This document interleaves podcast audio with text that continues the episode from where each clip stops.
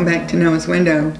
We're still going through the Christmas story. We're combining the two narratives between Matthew and Luke and just letting that story unfold with the details that get filled in from each of those accounts. So I hope you're joining us on this journey. Some of you have dropped some comments on YouTube to let us know and let us know as you're reading through, as you're working through this combination, what you're discovering. But this is a great journey. I know I'm enjoying this along the way, so thank you for sharing that with us. So now we're still in the book of Luke, still in chapter 1, and we left off on Friday with uh, Mary's encounter with the angel and how this was going to be so hard for her to explain. If you got to see the weekend services at New Spring this last weekend, it's interesting how that just folded right in. Uh, that wasn't on purpose, that just worked out. So, I'm going to drop a link in here on YouTube for those of you who haven't had a chance to see the service. You don't want to miss it. If you've missed it, you have missed a huge blessing. The kids did this special song, and it'll be in the Christmas Eve broadcast as well, but you don't want to miss this. I'm going to drop a link in here on YouTube. So, Luke, we're still in chapter 1. Now, Mary is going to go on a little trip she's going to go to visit her cousin Elizabeth. So we're going to jump in in verse 39 of Luke chapter 1. A few days later, Mary hurried to the hill country of Judea to the town where Zechariah lived. She entered the house and greeted Elizabeth. At the sound of Mary's greeting, Elizabeth's child leaped within her, and Elizabeth was filled with the Holy Spirit. Elizabeth gave a glad cry and exclaimed to Mary, God has blessed you above all women, and your child is blessed. Why am I so honored that the mother of my Lord should visit me? When I heard your greeting, the baby in my womb jumped for joy. You are blessed because you believed that the Lord would do what he said. Isn't this an amazing encounter? It's true that Mary's encounter with the angel was amazing, but remember in those days, um, there weren't cell phones. Mary didn't jump on the phone and call her cousin Elizabeth and say, Listen to what just happened to me, and then this is in response to that. No. Elizabeth had a divine revelation of what had just happened to Mary. But the point I want us to look at today is after going through such a fearful and confused and disturbed situation that we left with on Friday, now Mary and Elizabeth are in a situation where they're experiencing joy and they're sharing it with one another.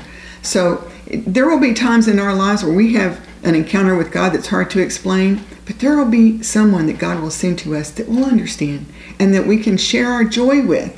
And this is what's happened here with Elizabeth and Mary. Um, and just keeping it short today because I, I hope that you'll have some time to think about this, but that's one of the reasons God gave us the church so that we could fellowship with one another and share the joy with one another of knowing the Lord.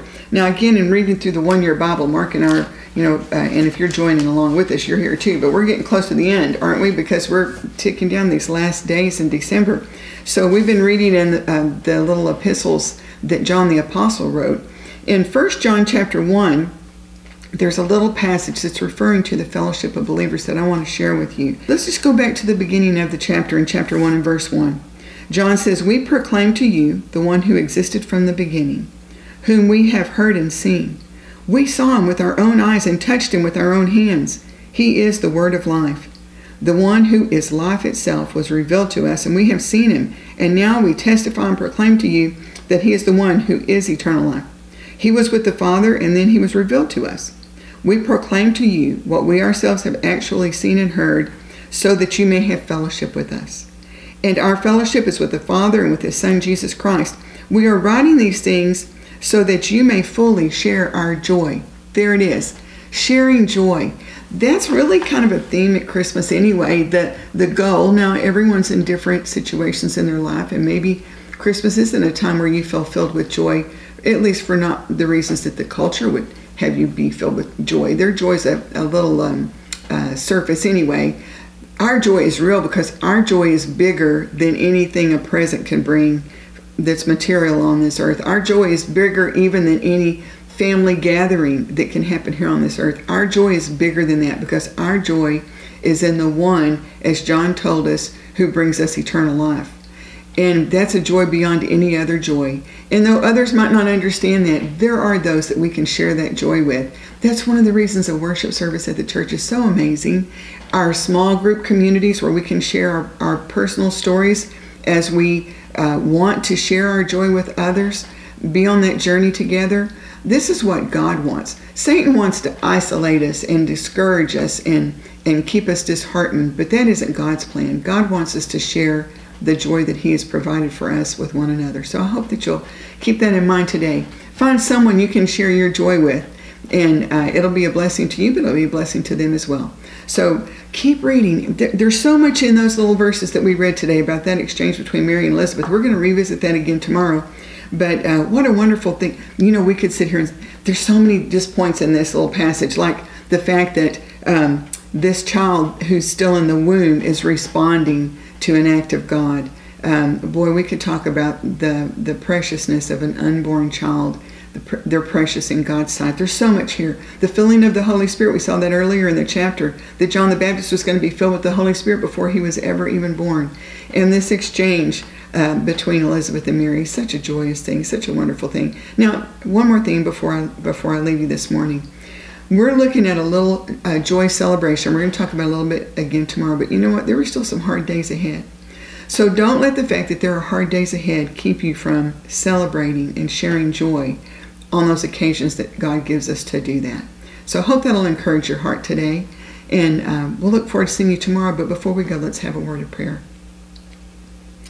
Father, our joy is overflowing at, at the presence of Jesus Christ and what He's done for us that He died for us so that our sins could be forgiven, that He's provided for us a future that's beyond description. It's so wonderful. And beyond that, Father, we're thankful for your working in our lives on a daily basis, as Mark talked about in the message this weekend. Thank you, Father, for walking this journey with us and working in our lives and directing and delivering and, and healing us and giving us comfort and giving us wisdom, all the things that you do as you work in our life.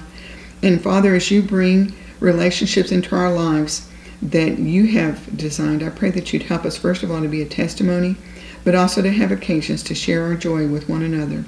I pray that you bless New Spring Church, but the other churches that are also represented by our listeners and those that are watching.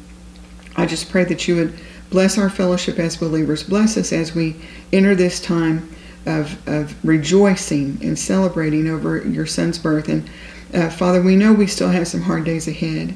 But I just pray that you would help us to, in this moment of joy, celebrate what the great gift that you've given us and to share that joy with others. And Father, for those that are watching and listening today, I just pray that you would be present in each and every life in a special way, that you would intervene, make provision, Father, where there's need for healing and comfort, direction, uh, financial provision, all the things, Father, I'm so glad that you know each and every life that's that's affected here and each and every family and that you are a big and powerful God and that you can meet our needs. And we're going to thank you for that, Father. And we're going to give you all the glory and honor for all that you are doing. And we ask all these things in Jesus' name. Amen. Well, I hope you enjoyed that today. We'll look forward again tomorrow to going forward with this Christmas story. So I hope you'll get your Bible and we'll be in Luke chapter 1 again tomorrow. So see you soon. God bless.